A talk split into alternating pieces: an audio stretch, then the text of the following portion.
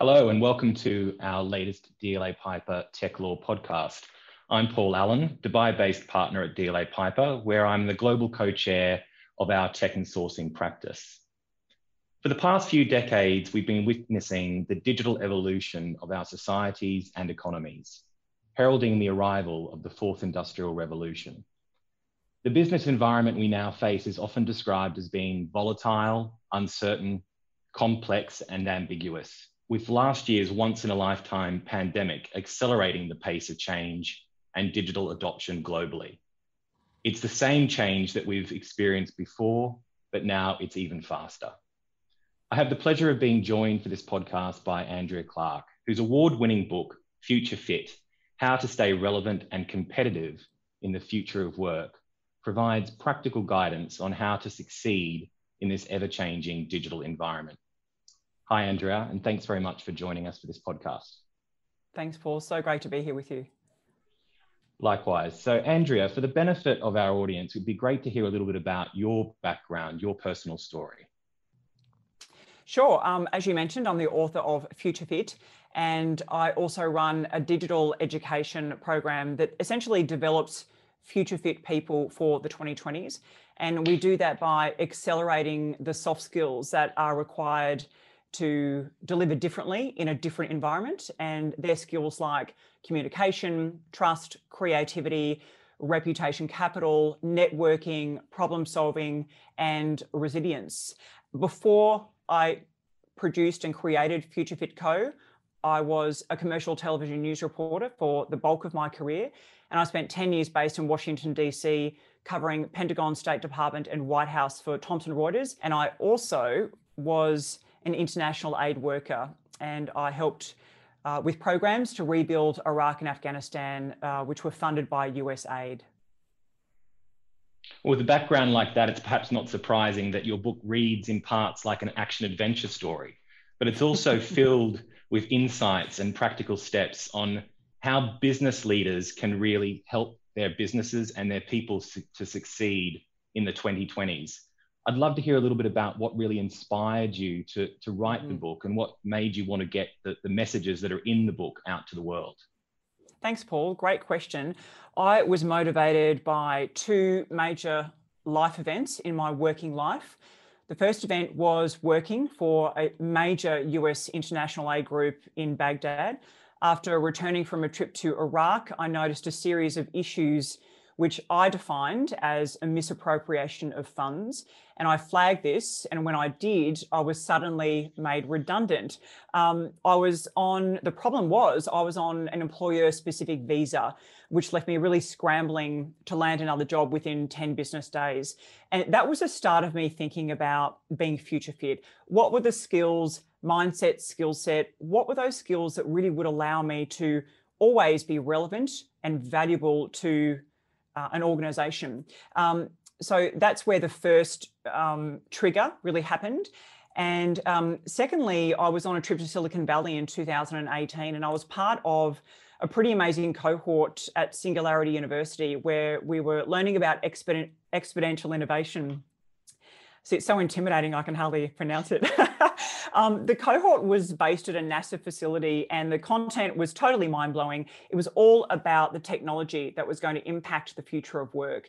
But the interesting piece to me that was missing was what did all of it mean? Because the future of work is such an incredibly ambiguous term. And I remember walking out of that facility one day thinking, how can I give this clarity to leaders? How can I help leaders understand that the digital evolution is really about upgrading our human skills because it's those skills that allow technology to be implemented properly into a business to give it efficiency and productivity. So it's the soft skills that innovate a business. And that's what I really felt I needed to build a story around. So the future of work is about talent. It's not about the technology. And that was a story that I really wanted to tell. Right. So we're going to get into the, the details around those soft skills and, and the importance of talent. Um, but before we look at sort of the future of work, perhaps if we just look back over the past decade, I mean, as a firm, we've really seen uh, our business, our clients and their businesses transform um, because of these technological changes and because of the changes in consumer demand and consumer expectations. Hmm. And we've also seen um, businesses and, and entrepreneurs who've seen the opportunity and who've built their own digitally based business models. Um, so, so that that evolution has been taking place not only of the past decade, but over the past hmm. several decades as we move ever towards this fourth industrial revolution. I think it's it's fair to say that that past decade of digital evolution is really only a, a precursor for the mm. accelerated business changes and challenges that we're going to experience over the, the next decade, over the 2020s. So, in this expected environment that will be uh, really characterized by volatility, by uncertainty, by ambiguity and complexity, what do you see the future of work as? What, what does it look like in, in your mm. view? I think the most stable part of leadership is knowing who you are. Because when we know who we are and we're closely connected with our values and our own workplace identity, we can navigate uncertainty with much greater ease. I think that the future of work is opportunity disguised as disruption. And we all know that there are two things currently happening in the market at the moment. The first one is we're seeing all kinds of te- new technology being adopted into the workplace. And number two, traditional employee arrangements are transforming. And they were transforming before COVID. Uh, but what this means is that we're heading into a far looser and less structured work arena. So this means two things. For business, it means rethinking the way we organize work and talent.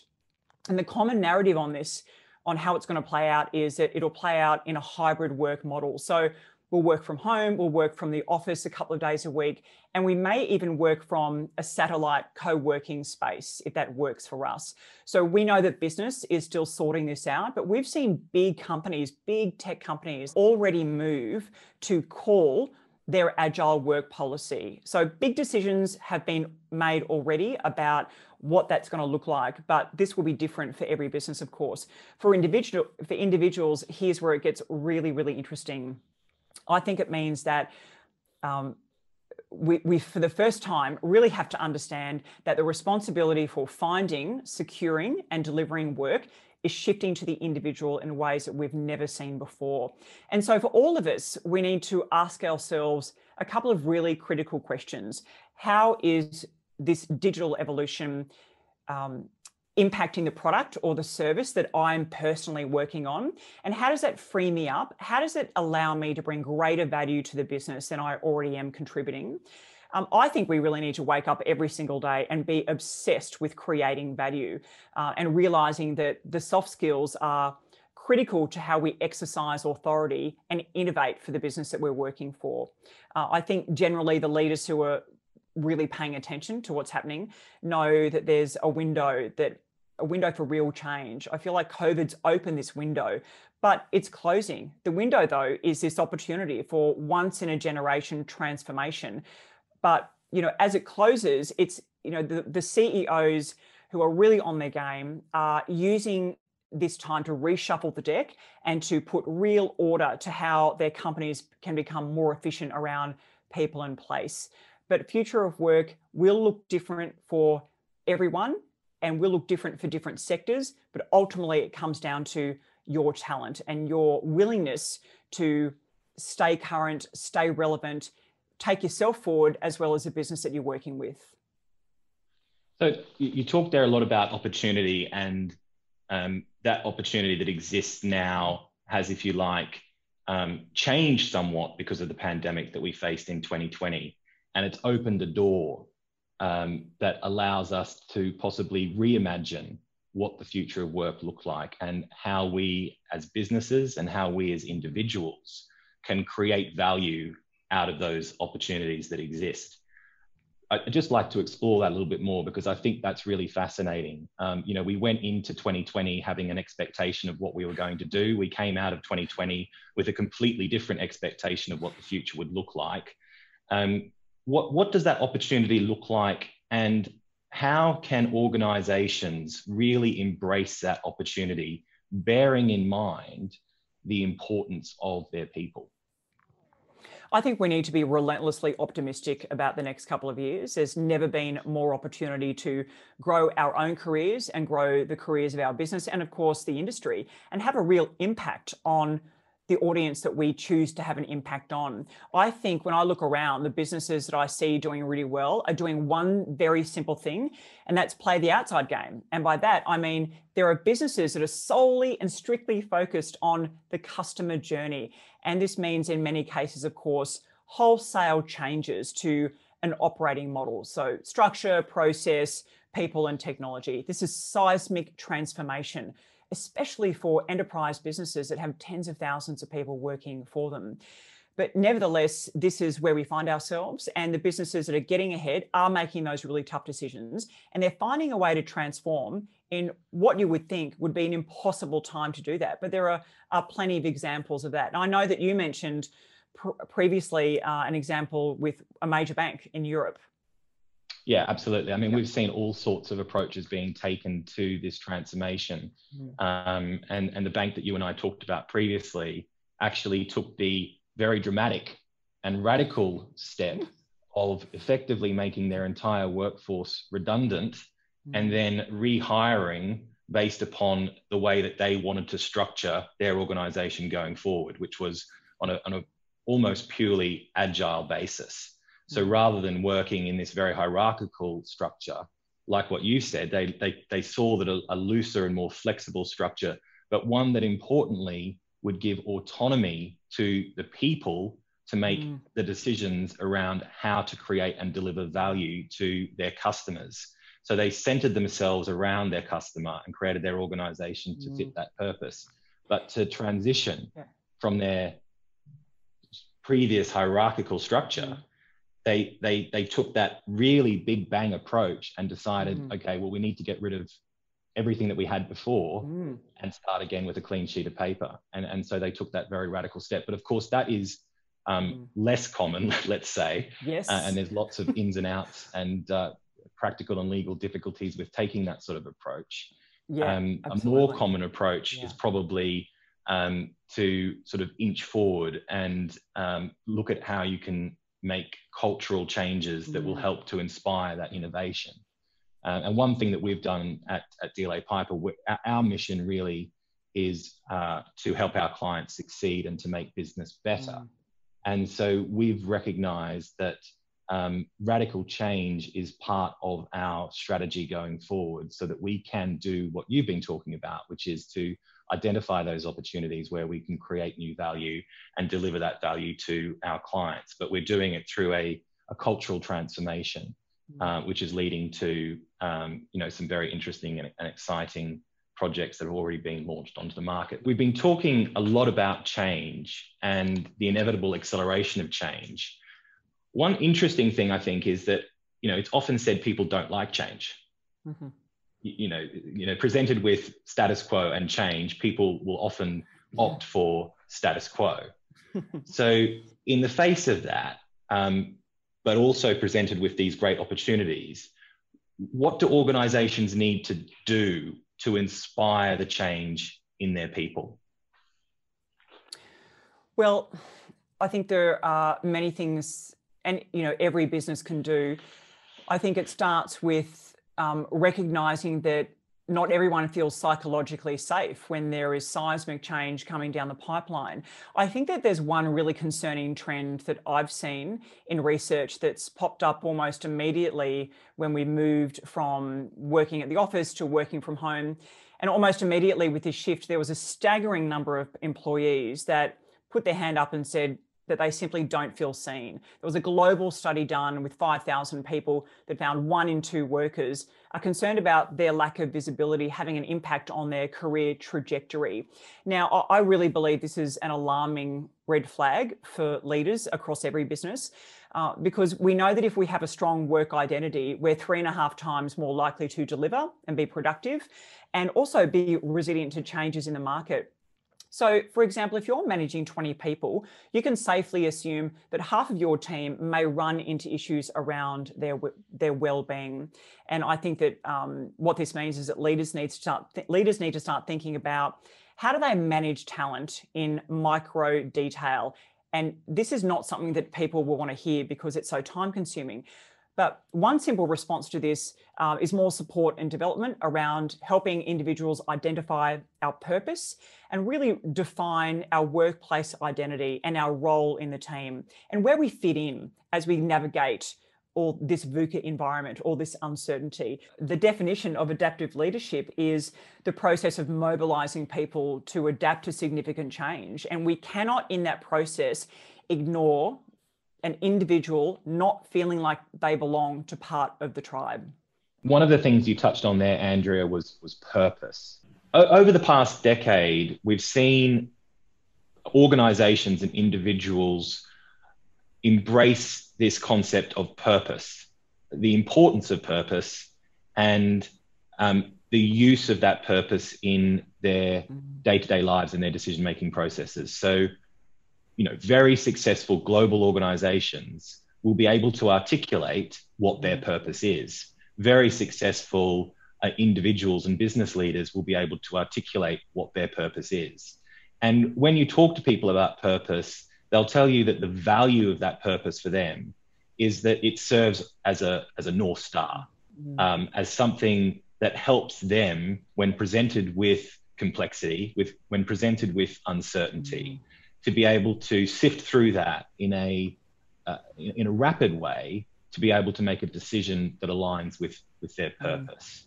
Mm. Um, so I'd just be interested to hear uh, about your experience with purpose, both from an organizational perspective, but especially from an individual perspective, and how that fits into remaining relevant and competitive mm. uh, with the future of work. You're absolutely right. Decisions are far more efficient when we're anchored in our values and knowing who we are. And I think that we're going into a very interesting couple of years where we all need to be on high alert around purpose. I do not think there's been a more dangerous time to be neutral.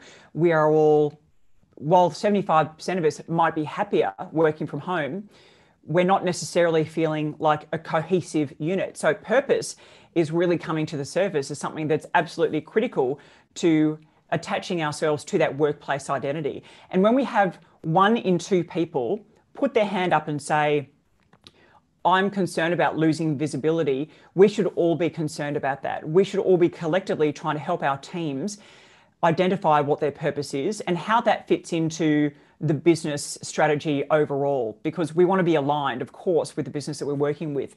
Um, I think um, you know we strengthen our workplace identity by considering four things, and it starts with purpose. And this is about reputation capital. Reputation capital is a new measure of trust across the workplace and industry. And this is something that I think is really the starting point for being aware of who we are so we can role model that to other people and stay closely connected to the values and um, and the skills and everything that's really important to us. So this is 100% our responsibility, but I do think this is something that we can share with our teams. And it starts with purpose. So when I think about purpose, I think about what is the conversation that I want to start? What do I feel so strongly about through the 2020s that I have to talk about this? So that's how I define purpose because that gives you so much meaning in, um, in the work that you do. So, four things purpose, position, audience, and activity. Um, so, purpose, what makes you different, relevant? What, do, what is the conversation that you want to start? Secondly, is position. What are the platforms that you want to have a voice on? That may only be something as simple as LinkedIn, obviously a professional platform. But you may not want to be that loud. And we all know that leadership does not have to be loud. It could be an internal platform that you feel really safe on. So, by all means, let that be the only platform. It could be even a conversation with your team, it could be that tight and internal. But that's the platform that you want to be seen on. and then there's audience. What are the circles and the communities and the clients or the constituents that we want to engage with? And who are the people that we really want to impact in the next couple of years? And then finally activity. What is our broadcast plan? And again doesn't have to be loud but what are we going to communicate and how frequently will we do that and you know what's going to be our for lack of a better term content schedule do we want to do something once a month do we want to do something more often than that And how are we going to bring purpose into those communication exchanges instead of just liking something on, and agreeing with something? How are we really going to bring more to that conversation to take it forward with the circles and communities that we care about? So I think this is a very simple framework. It is a framework to starting to, it's a framework that helps you start to curate and consider what your reputation capital is across the marketplace. The most important thing about this is that it's the sum total of both your online and your offline presence. It's about behaving with intention and it's about really thinking through does that online version of me match up and align with the way people experience me in person? Because you want that to be totally aligned. So, Andrea, thank you very much for your time today. It's been wonderful talking to you. Um, we've got every reason to be optimistic about our future. And hearing you talk about connecting with our purpose and connecting our people with that purpose and strategy really sounds like a, a great way for us to embrace that opportunity and succeed in the 2020s. So, thank you very much for your time. Great to be with you, Paul. And to our audience, please look out for part two of this episode that forms part of our DLA Piper Tech Law podcast series.